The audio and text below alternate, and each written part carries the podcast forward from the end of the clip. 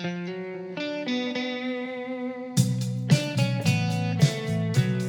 everyone, my name is Al Gugliotta, and I want to welcome you to the Unlearning Project. This is my attempt to break down the origins of our thoughts, our attitudes, our behaviors, our biases, most of which have been imposed upon us by our upbringing. My main goal in this entire podcast is to pivot from a place of self judgment that we're all too familiar with to a place of self curiosity. Thanks for joining. Let's dive right in. This is the Unlearning Project. My name is Al Gugliotta. I'm here with my co host, Virginia Elder. Hey there. Hey, Virginia. we have a fun topic today called cognitive biases. Mm-hmm. And it kind of stemmed from reading about confirmation bias, which is one of the cognitive biases. Okay. And this goes back to how our brains work and how if you don't understand some of this stuff, it could lead to very poor decisions in your life. so, what's cognitive bias versus confirmation bias? Like, what are those things and why are they different? So, cognitive bias is what your brain does and how your brain's kind of tricked into believing certain things. For instance, mm-hmm. it's the tendency to interpret new evidence as confirmation of one's existing beliefs or theories. Okay. So, put another way. So, is that where it's like you see something else that happened and then you're like, oh, see, I knew it. Oh, I knew that was going to happen. That's a different one. That's the hindsight bias. Okay. You're jumping ahead, Virginia. hey, you're the psychology guy. That's right. So, yeah, put another way. Okay.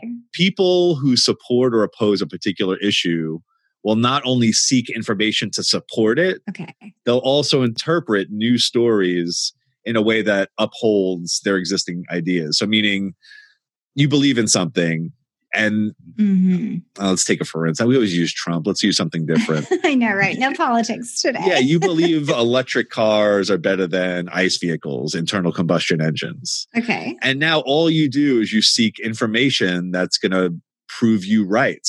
Mm the idea is you're never seeing the opposing view. A lot of people do this in the stock market. They'll pick a stock and then they'll find all the information on the internet that's confirming that the stock is a great buy or it's a great investment. Ah. But they're not looking at the contrarian view of like, wait, maybe it's not a good investment. Let me right. see the other side. They don't want to hear that. Hmm. They just want to hear, you know, the good stories about it. And, yeah and confirm and build up their belief because they've already decided that that was a good stock. Right. So, uh, yeah, that's a problem. Basically, if you do that, especially if you do it with politics, that's why people are digging their heels in so far on the left and the right. Mm-hmm. They don't want to hear the other side. They just want to hear their side. And they want all the confirmation that their side's right. Right. And think how dangerous that becomes, like what we're going through with the racial kind of tensions and political tensions, of course, and like the mm-hmm. economy and the virus and the, all this craziness that we're going through. It seems like people pick a view and then they just run with that. Like yeah. everything about masks are mandatory and you have to wear them. And it's okay, I believe that. I do. I also want to look at are there doctors saying that masks aren't effective? Yeah, they're out there. And what are they mm. saying? Mm-hmm. Can you make a decision based on seeing both points of view or right instead of just doing research just on one perspective and i think maybe everybody else has seen that on social media as well you know especially election stuff and just all of these issues you can answer someone's question or make a comment on someone's post helping support a certain idea mm-hmm. but if they already are opposed to that yeah, I don't know if they read the article or not. Or, yeah. But it doesn't matter. Like they just keep arguing and keep hammering the point. And you're like, okay, never mind. Like, yeah. I saw that a lot. and it can happen in like little ways too. So not even on these giant scale politics and economics and racial matters. Just think of like mm-hmm. you have a friend that's crabby that you describe as like a crabby person. He's a negative Nancy. What do they call him? not a Mary. you ever hear of a Karen? Yeah, Karen, shut up, Karen. That's right. You Karen. yeah, the kids say the Karen. I'm like, man, that yeah. they're butchering all these names now. Now right. you got Nancy, Karen, Mary. Geez. and they're all women. Yeah, they're all women. Mhm. That's right. That's right. They're women. So the point being was so you have a friend that's like crabby and negative, and you're always looking for ways that yeah. this person is negative. So that's all you're seeing. You're basically looking for his negative traits or her negative traits, Right. and then that's confirming what you already believe. So he could be 90% of the time, he could be positive, but you're going to pick out the 10% of the time he's negative. yeah, you're going to notice every single time that person was crabby at the restaurant or rude to the waitress or Yeah. texted back in a snarky manner, whatever it is, that's going to stand out. That's a confirmation bias. Or like your kids don't pick up after themselves. There's one kid that doesn't. Mhm. So now every time the kid doesn't pick up, you're looking for that kid not to pick up after themselves. Mhm. Right? You're not seeing the times when he maybe he did put the clothes away or whatever. Right. It, it goes in so many different tangents. Right. I think that's a thing because, like with kids, you're like, eat your dinner, eat your dinner. You never eat your dinner. Why do I have to tell you 15 times to eat your dinner? Just eat. And we try to tell ourselves this all the time. Stop saying eat your dinner. Just Right. let them sit there. If they don't eat, I mean, clear your plate, be done. They can sit there by themselves. If they're hungry enough, they'll eat. Yeah. I mean, I don't think any kid grows up not eating when food was in front of him. And I was thinking, it's funny. You said you were saying never and always. Right. Like those are the words we try to avoid just because like so and so never does things on time or you never we you're always doing this and it's like no you're not. Yeah. i'll catch myself mid sentence saying something like that. You're always all right you sometimes yeah. At times you do this. Right. You do this often. yeah. So that's kind of like a piece of that confirmation bias. You're looking for something to confirm an existing belief Right. so it's subtle but so important i mean hmm oh the always and never thing though that's i used to use that so much And I think we look for a recurring event, like in all areas of life. Mhm. Like if you take your plate from the table and you dropped it on the way to the sink and broke a plate, the next time you pick up your plate, everybody at the table is going to kind of freeze for a second, you know, and be like, don't drop it. oh god pressure's on right Yeah, butterfingers yeah. Because we just look for patterns throughout life. The way you move or the way you eat or talk or the typical actions you take in response to something. Like we're always looking for patterns. yeah That's just the way our brains are built. and it's it's really a little bit disturbing when i hear my daughter i'm like why don't you go talk to so and so i don't make friends I, the people come to me i don't i can't approach people No. i'm like what are you talking about where did you get that? So she's like all the friends i have have approached me and i'm not good at approaching people i'm like you keep telling yourself that that's making you believe that Mhm. but that's not true i've seen you walk up to people before you've done it before right. she's spiraling this thought in her head and it's anchoring in her brain that I'm someone that doesn't approach. Or she'll say, I'm not good at sports. I'm like, well, you never played sports Mm. because you always said that you didn't want to. How do you know? Oh, well, I just, I'm just not good at that. So you start to realize you see the patterns in them. And I'm like, oh God, it's like a dagger in my side. I'm like, don't, please don't say that.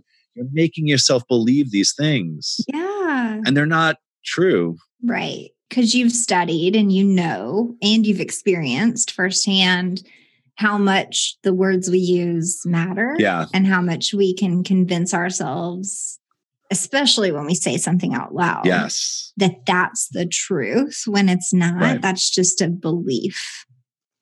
And that kind of goes back to the the basis of the whole podcast theory here. yeah, unlearn this stuff, man.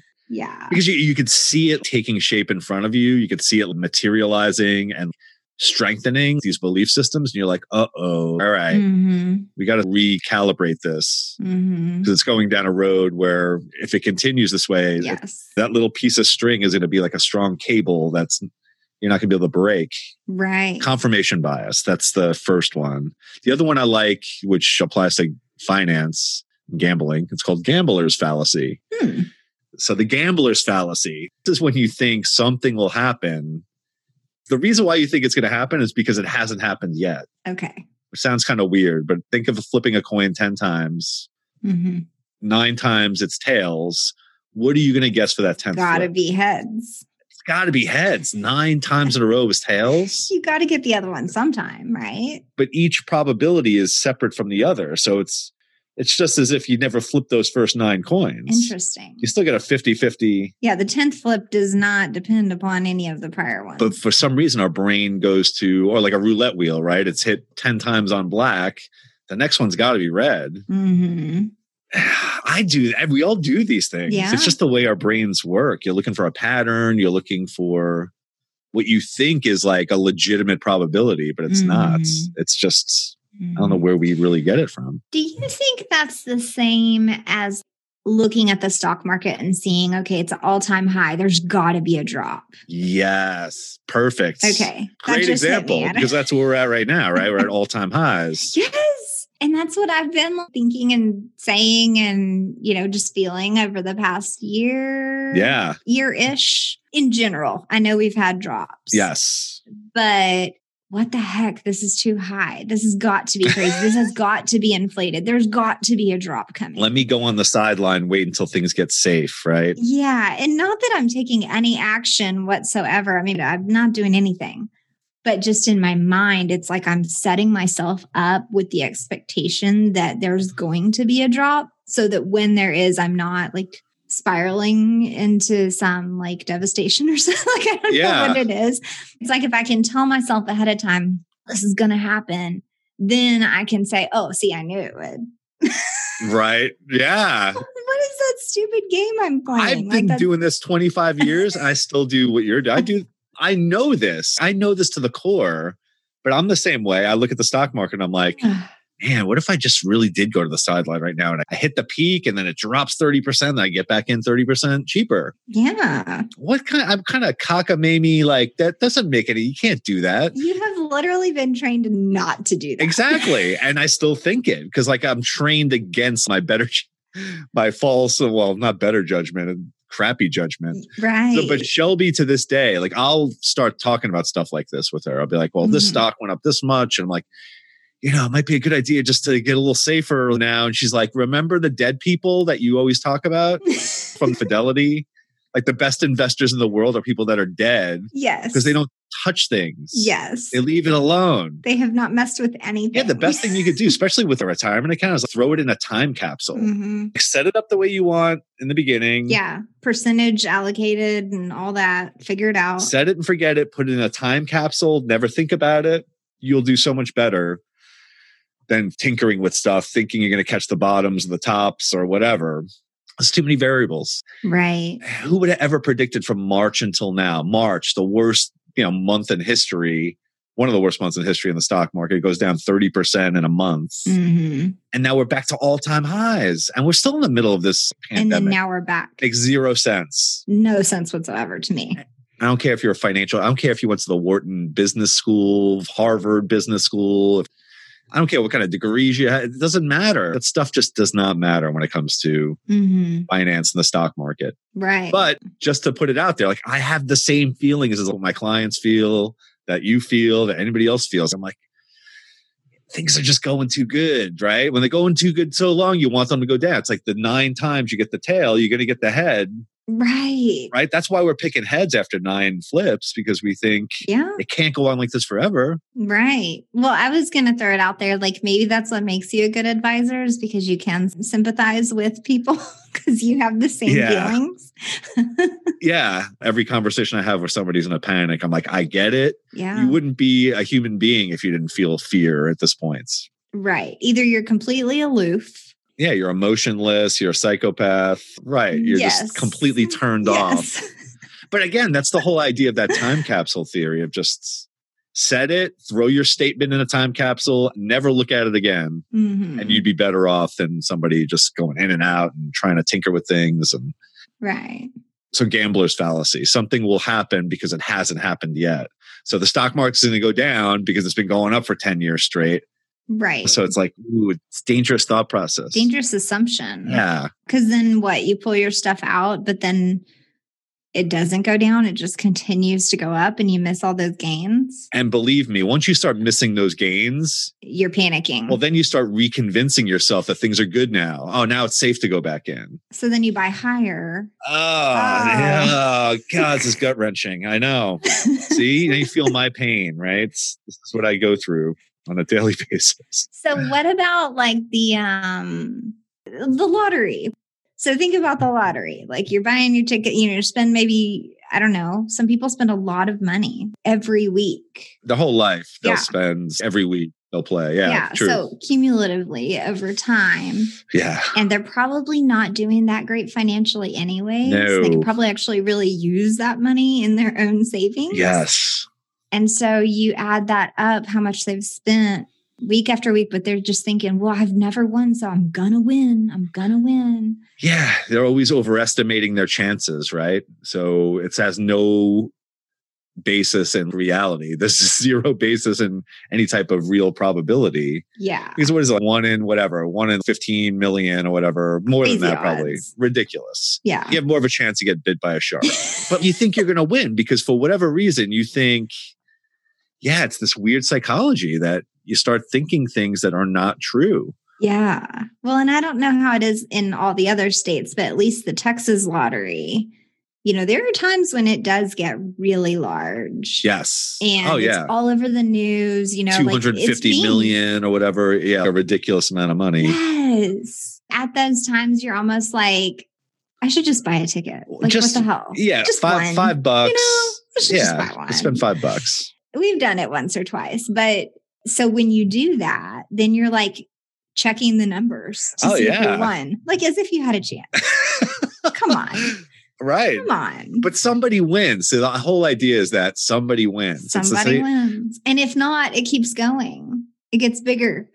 right. If nobody ever won, you'd never buy the ticket, but somebody wins, right? Eventually. Eventually. Same thing with a shark attack on the negative side.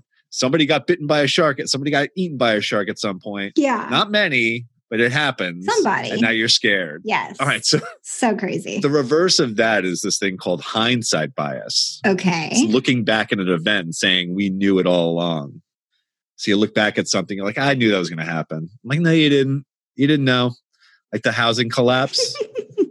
yes. So 2008, 2009, when everyone's house doubled in value and that's not normal. And the like the housing market goes up mm. very incrementally. And then in two years, it just doubles. Everything's just flying off the shelves. Like you said, you, mm-hmm. they're handing out loans left and right. They're doing these ninja loans, no income, no job. Yeah. And it's so funny because I was one of those people that was like, and I shared this before, but yeah. When we got our loan and we got our first house, I looked at my husband and was like, that was too easy. That was insanely easy. We put no money down. They just gave us a $140,000 home, yeah. which for us, you know, starting out as a young couple, we were like, holy crap, yeah. like this is such a big purchase. We were kind of nervous about it, but we were really trying to be smart about it. Yeah. But I just remember thinking, that was way too easy they did they confirm our income? Are they sure? Mm. You know, it's just like I was questioning everything, and that was 2005. So then in 2008, when all the prices crashed and you couldn't sell your home if you wanted to, yes, I don't remember the housing market doubling, but I do remember thinking, holy cow, do they just give loans to everybody? Mm-hmm. And then when it did hit, I was like, oh, I knew it all along. I knew it. Right. It was too easy. I just knew that. yeah. Think about this virus. Nobody could have predicted that, right? So there could be some. We had briefly mentioned this before. You had said there was a speech by Obama that is very eerie. If you can look that up and find that. Yeah. Um, and then you had mm-hmm. mentioned Bernie Sanders. Yeah, it was Bill Gates and Bernie Sanders both had these like prophecy kind of speeches before. Right. Well, yeah, Bernie Sanders was more relating to Trump. Mm. Before anything happened, he laid it out exactly the way it played out. Yeah, but I think I saw some stuff from Bill Gates's. I think I know what you're talking about. it was 2015. Mm-hmm. He's talking about a global like pandemic, mm-hmm. the possibility of having that. And people are sitting there listening, like, yeah, okay, yeah, one of the smartest guys on the planet. Right. All right, let me just go on my way and not ever think about that again. Yeah. Well, and I think happens. Obama's speech was in response to like SARS or one of the other sicknesses that could have been really bad, but they Yeah. got in front of it quickly. And so then they created this plan and he's talking about the possibility and all this. And if you go back and you watch that, you're like, holy It's shit. eerie, huh? All of yeah. that just happened. Like Right. everything he said just came true. yeah. That's creepy. I don't know if that's like hindsight bias, but you're like, oh my gosh, he said that. He said, how did he predict that? Yeah. Like he knew it all along. Right. He didn't. He was just going off of science and what his top advisors were telling him to prepare for. It kind of, it's funny. It kind of goes a little bit hand in hand with that gambler's fallacy. Like you're thinking, if you Mm. flip that coin the 10th time and it does go heads. I knew it. I knew that was going to happen. It just would nine tails. Of course, it's going to be heads. We didn't have a pandemic since 1918, so it had to happen, right? Right. Oh, now it had to have, right. Every, Every hundred years at least. yeah, all the stuff like this and the stock market crash, right? It had to happen. It's been 10 years. Yep. You know, is it going to be a double dip recession? Is it going to be? So we had a recession back in March, the shortest recession we, we ever had. Super fast. Yeah. Oh, of course. Like if it happens again, and people are going to be like, of course it's going to happen. We were in a pandemic.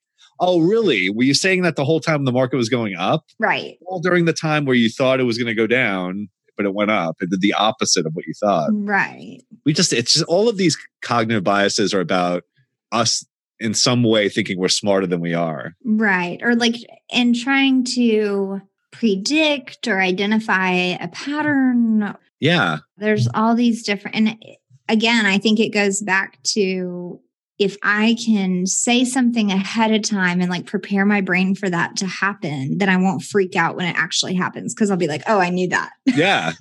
You're not going to prevent the feelings, but you can catch yourself, right? Right. So I'm telling you that I've been doing it 25 years, but I still have the thoughts of markets at all time highs. Maybe it's a good time to get out. Oh, something's going to happen soon. Right. But I know better. So I just tie my hands and like, don't touch anything. Don't touch any keys. don't hit buttons. Like, leave everything alone. Another one is the anchoring bias, which I wanted to touch upon. Tell me about that one. we mentioned, I think, on one of the most recent podcasts, but it's the first piece of information regarding a subject Yes. determines your views on that subject. Mm. And it's just a matter of timing, right? The first thing that comes across your plate really has a an effect on what you're going to believe regarding that subject. Mhm. So whether it's Mhm. for politics or for the, even the stock market. So we were talking about that guy on the Dave Ramsey show. Yes. Okay. Share that story. Okay, so question on the Dave Ramsey show. He says, I got $2 million I've saved basically over my entire career. I'm in my mid to late 50s with my wife, but I'm scared that I'm not going to have enough to retire, that it's not going to last the rest of my life. Mm. Turns Okay. out, spent the entire time, his whole life in a savings account, never had the money invested. So literally saved all of that money dollar for dollar with no return on his Oh my investments. Maybe he got 1% the whole time. Wow. The savings power he must have had to save two million, mean, like straight. Hardcore saver, yes. Wow. and he probably would have had i'm just spitballing but he probably would have had five times the amount instead of 2 million he would have 10 million yes. all he had to do was move that bucket from the money market to some diversified mutual funds Some fund. yes anything Something. Yes. right pretty much anything Yes. so he didn't do it and now he's late 50s scared and now he's looking for advice of what to do and it's like are you really going to convince this guy to get in the market 30 years he Mhm. knows he just missed a 10 year bull run Mm. and like we said, it could continue to go higher. It could. But now he's five to 10 years away from pulling the trigger on work.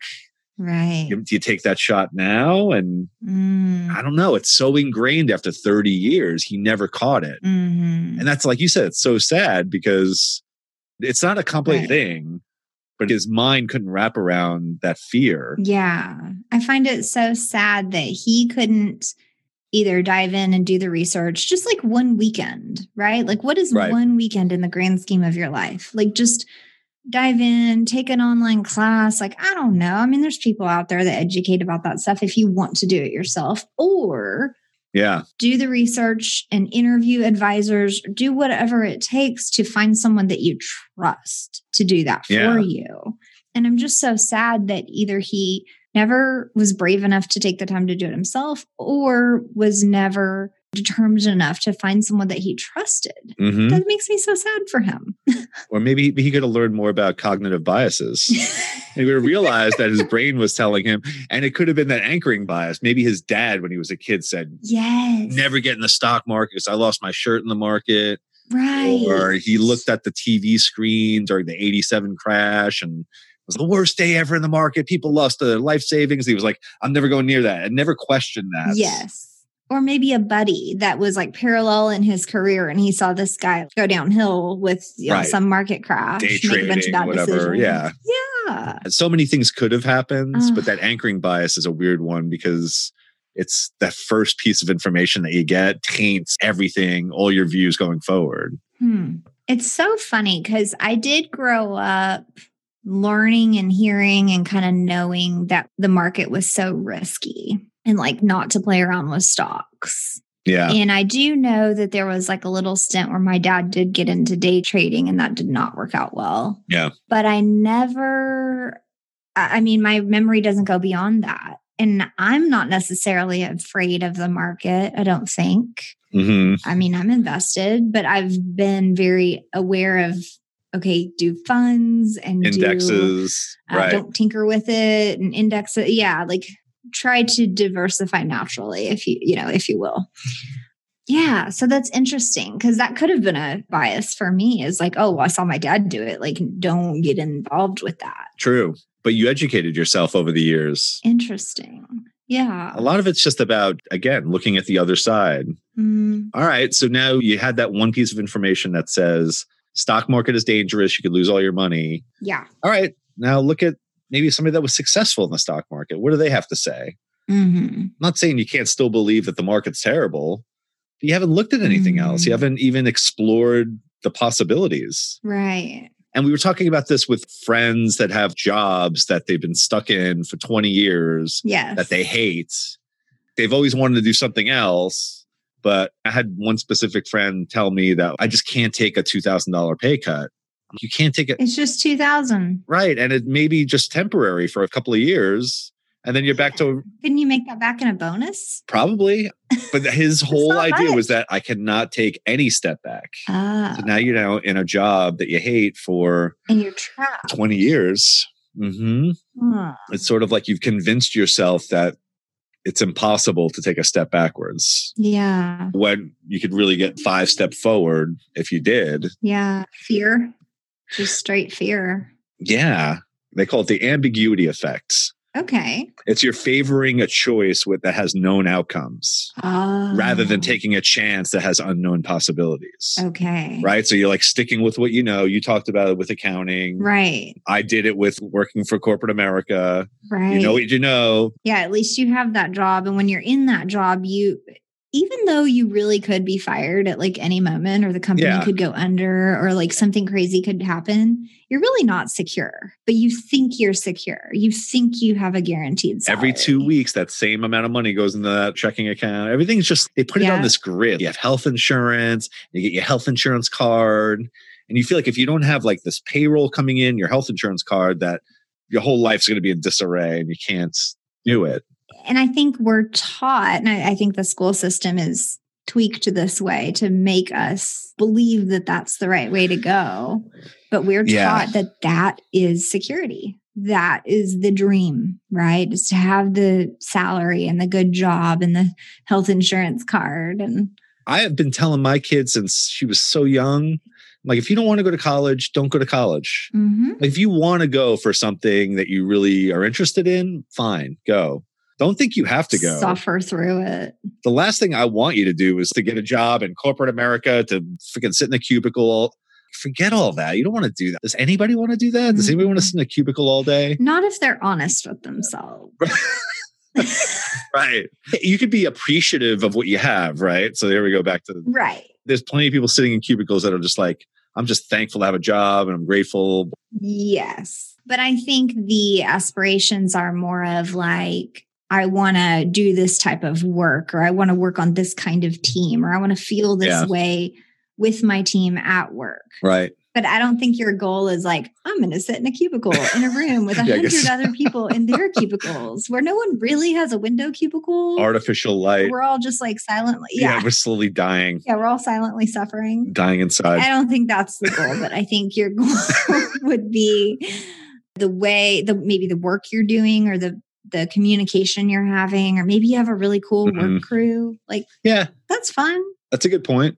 I guess I just want you started talking about how we're almost grooming Mhm. kids to go in this path of here you go. Yes. This is the fast track to corporate America. Yes. It's antiquated. Yeah. No, the system is not created to create entrepreneurs. Yes. The system was created to create cogs. Yeah. And unfortunately, that's how we were raised. And that's why it's so hard to break out. And, Right. you know, you look at entrepreneurs and you're like, oh my God, they're so brave. Or, you know, some some successful person that's built their own business. Oh, they're so brave. I think it's a fear thing too. Why wouldn't we be scared? We were taught that. We were taught to take that track and that going off of that track is scary and you don't know what's going to happen. You could be broke Maybe. and you could never make money. And Yeah. Well, and I think there's this big shift. We have a lot of parents that didn't go to college. So then there was that stigma of being uneducated and struggling and lower middle class. And so then they made us go to college. yeah, they're like, now, yeah, my son was You're the first going, person to go through college. Right. Exactly. The first person in the family. Yes, yes. Exactly. Me too. Yeah. We have that. And I think there was a lot of expectation attached to that. Right. and maybe you feel this way too, but now being an entrepreneur, there is that sense of like, oh crap, did I throw my degree away? Was did I like Yeah. you know waste that time or whatever? And, and I don't think so because I use a lot of my skills and my husband and I talk about this probably same page you're on is that whatever your degree is, I don't think it's so much that you learned about that profession Right. it's that you learned how to research, how to show up, how to be responsible, how to speak, how to, Yeah. you know, all these soft skills, if you will, Sure. more than how to go through a project and yeah, finish it. and present kinda, it yeah. to the class and present good arguments to the teacher as to why you deserve a better grade or yeah. That was the purpose of your degree. It wasn't that you walked into the work world knowing Mhm. about accounting. I didn't know crap about accounting Right. all of the stuff that I did with accounting to use my degree was taught on the job. I had the basics. Yeah. So we talk about that too. That's right. So there is value in college. You're changing my views a little bit on the college thing. If I had it my way, which it's not my way for I have all kids just become entrepreneurs or just figure something out that's outside the box of corporate America. Yeah. For, and again, this is my slanted bias Mm. against corporate America because I had not such fun experiences within that environment. hmm Well, and I don't think you're too far from our perspective is the same way. We tell the kids all the time, you know, there's really good money in other professions. Like you Right. don't have to have a college degree. Yeah. and maybe you'd be happier. Right. You know, you fix somebody's air conditioning during the 100 degree summer. You know how happy those people are? you know how thankful those people are that you showed up to their house that day? hmm Like that feels pretty fulfilling to me, even just talking about it. Yeah. So we've told the kids and we've talked privately between ourselves that if you choose to go to college as an adult, hmm I feel like you're going to work harder and do better at whatever profession you've selected. Because even just like our friends that pursued another degree or a different level as an adult, mm-hmm. they love their jobs and they are very passionate about what they're doing. And it's on a totally different level than what we're experiencing from our college degree because we were forced to go to college at 18 and we didn't know what we wanted. Mm. I think there's value there too, is just being given the freedom to do what you want and then choose when you're more mature. Yeah. That's a good point. Yeah. College to me was just a social, Oh, yeah. you know, experiments. Basically, it was just fun. Yeah, I did enough to get by and just enjoyed the experience. And, exactly. But yeah, had didn't go there for any vision of what I wanted to do in the work world or as a career. Yeah. None of that. Just had no clue when I got out of college what I was going to do. Yes. Just kind of started from scratch. So I think we're all putting our biases into what we're saying for our kids for their education. I think it's impossible not to. Yeah, it's, this is so funny. It's like I'm bringing out my own biases just in this conversation. I should leave it more open. That I think college has its place. Not going to college has its place. Right. It depends on what you want to do, but I definitely have been leaning towards you don't even have to go to college. Don't even think about it. Yeah. I think there's value in saying you don't have to go because that just takes the pressure off and it leaves it to where she can say, "Oh no, I want to go. I want to learn about this thing. This accounting is really interesting to me." Right. Yeah, or something, right? Something. Yeah.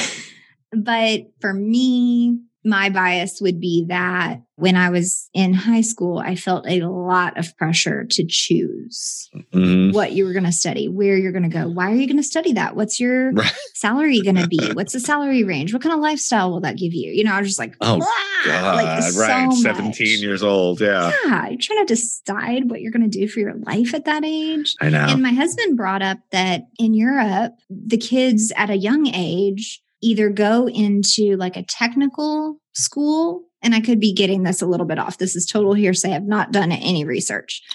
but either, you know, like 14 or 15, you either decide to go into like a technical education kind of program that's very set on teaching you the skills that you Mhm. need for that career, or you start working. right. I see. So that's also where a lot of the soccer players and stuff like that, when you're 14, 15, really pretty young, Yeah. you're deciding, okay, I'm going to go and try to be a professional soccer player. I'm going to go and I'm going to be an accountant, or, you know, I want to stay in Yeah. school or I don't.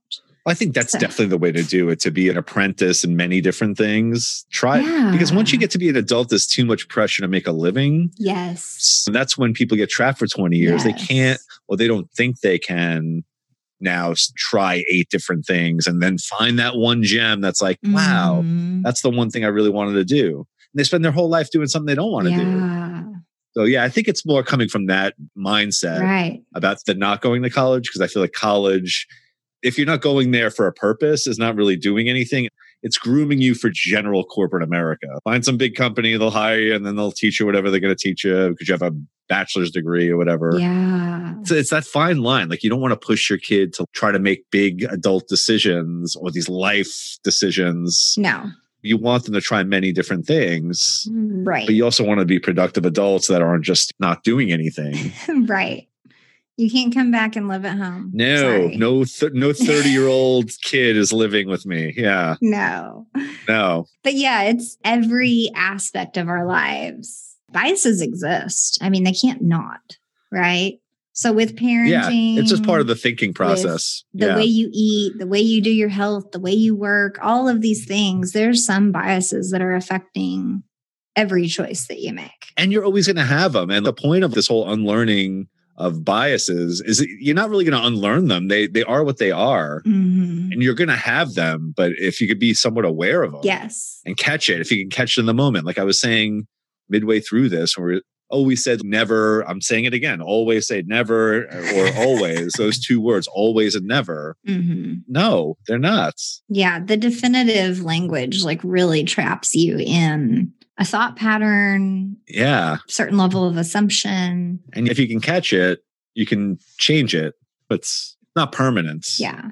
That's why it bugs me when I see kids that are doing that. They have that repetitive, they're telling themselves they're not good at something or that they're not social or I'm not this. Yes. you don't know what you are. You're 13 years old. Are you going to tell me you're not social? You just you feel uncomfortable in social interactions, which everybody does. Guess what? I was super awkward at 13 too. Like Yeah, that doesn't it doesn't define anything. No. and it doesn't define anything if you played a game in gym class and you didn't you didn't score a basket at basketball now you're just a bad basketball player Right. Now you're not good at sports. Like what? yeah it's this weird reframe of just and you can tell the children this you could say listen you're not proficient at the sport now because you've never played it it doesn't make you bad at anything Mhm. everybody's bad when they first start something if you want to even call it bad they just don't know the skill you got to learn it Right. That's like same thing. We kind of touched on this before, but the whole growth mindset Right. is like a trigger word right now. growth mindset yeah But that goes right along with it is that you weren't born athletic or not, Yeah. or good at math or not. Every single thing that every single one of us do is a practiced, learned skill. You aren't Yeah. perfect at something the first time you do it. Yeah. I think some people have a proclivity towards certain things. Obviously, you're not going to be a professional NFL player if you're five foot two and 110 pounds. Right. Maybe if you're an amazing kicker, I don't know. Uh, but, but you know what? Most of it can be learned. Mhm. But there are going to be people that are just inherently better at math and science than other kids are going to be better at writing and something else. Right. It Doesn't mean that they can't know science and math. It's just right. I think that what what happens is they get this hard kind of line of I can't do that. I'm the person that can't do that. Do you think that has anything to do with the instant gratification society kind of thing that's going on right now? As far as telling themselves they can't do it. Yeah. Yeah, because then it's yeah, like if you try something once and you're so programmed with like our phones and TV and just all this stuff is just instant gratification.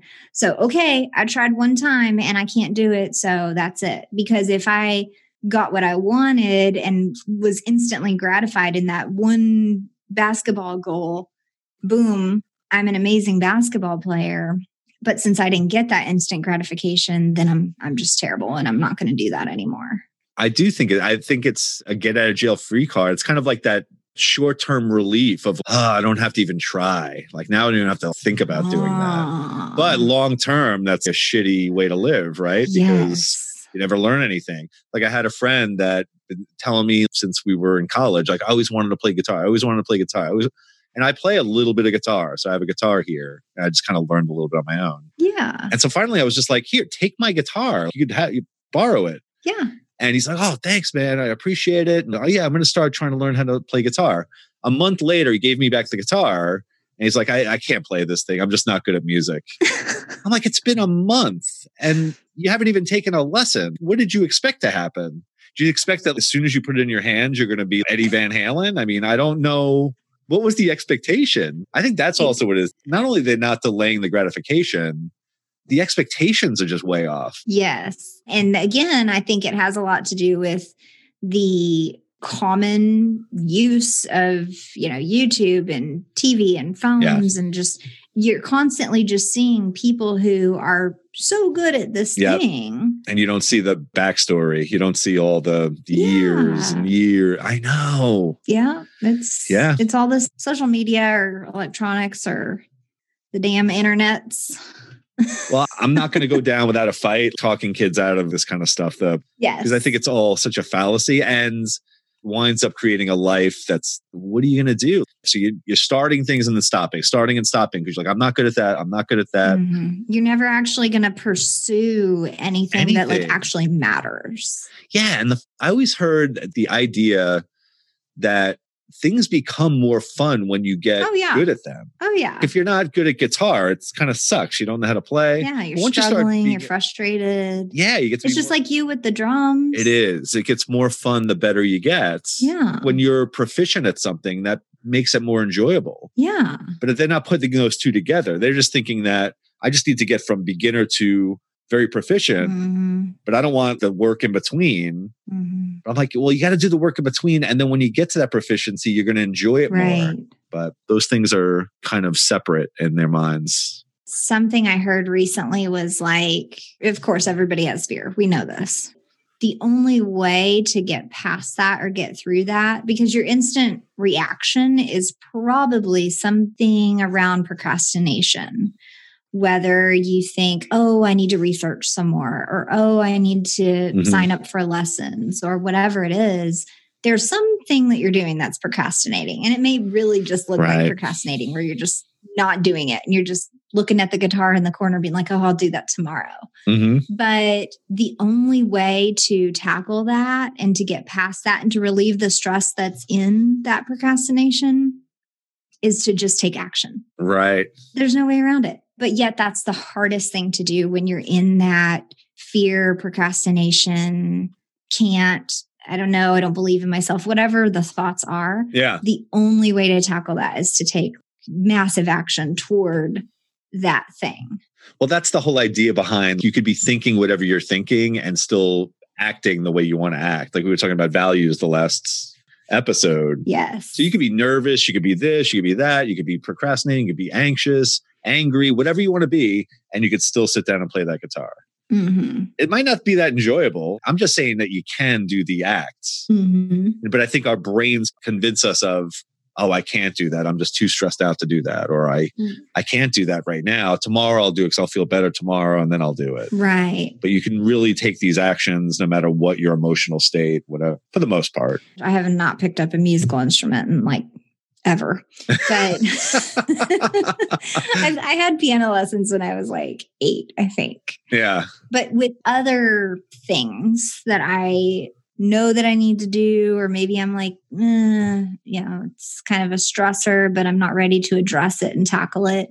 hmm Nine times out of 10, I figure out that when I actually sit down and say, damn it, you're going to do this thing, Yeah. it is way easier than I made it out in my head to be.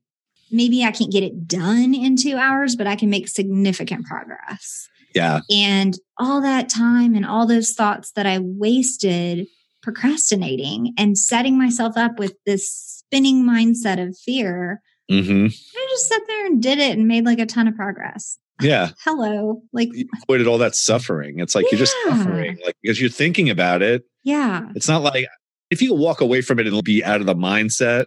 If you're kind of ruminating on it, you're just suffering. Mhm. Like just do the damn Every thing. night saying, like, Yeah. oh man, I didn't get to this thing. Oh, I got to do that. Oh, I got to do that night after night. Yeah, just scratching the back of your brain. Yeah, Just sit down and do the thing. I know. Oh my God. That's right. Yeah.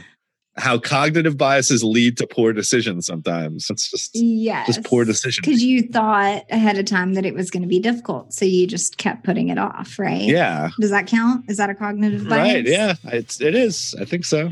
Yeah. I'm trying to loop it together. Yeah. Right. Let's loop it back around. Let's wrap this show up. yes. Yes. Well, thanks for joining us here at the Unlearning Project. We'll be back next week. And remember, we're doing every other Oh, that's what I meant. Every other week. Yeah, we're going to give ourselves a little time in between episodes to do a little more research. Yeah. So, yeah, follow us at theunlearningproject.org. And on Instagram at unlearning underscore project. And then if you just search for Unlearning Project Podcast on Facebook, you'll find the page too. Unlearning Project Podcasts. Mm-hmm. Well, thanks, everyone. Thanks for joining us, and we'll see you again in two weeks. See you in a couple weeks.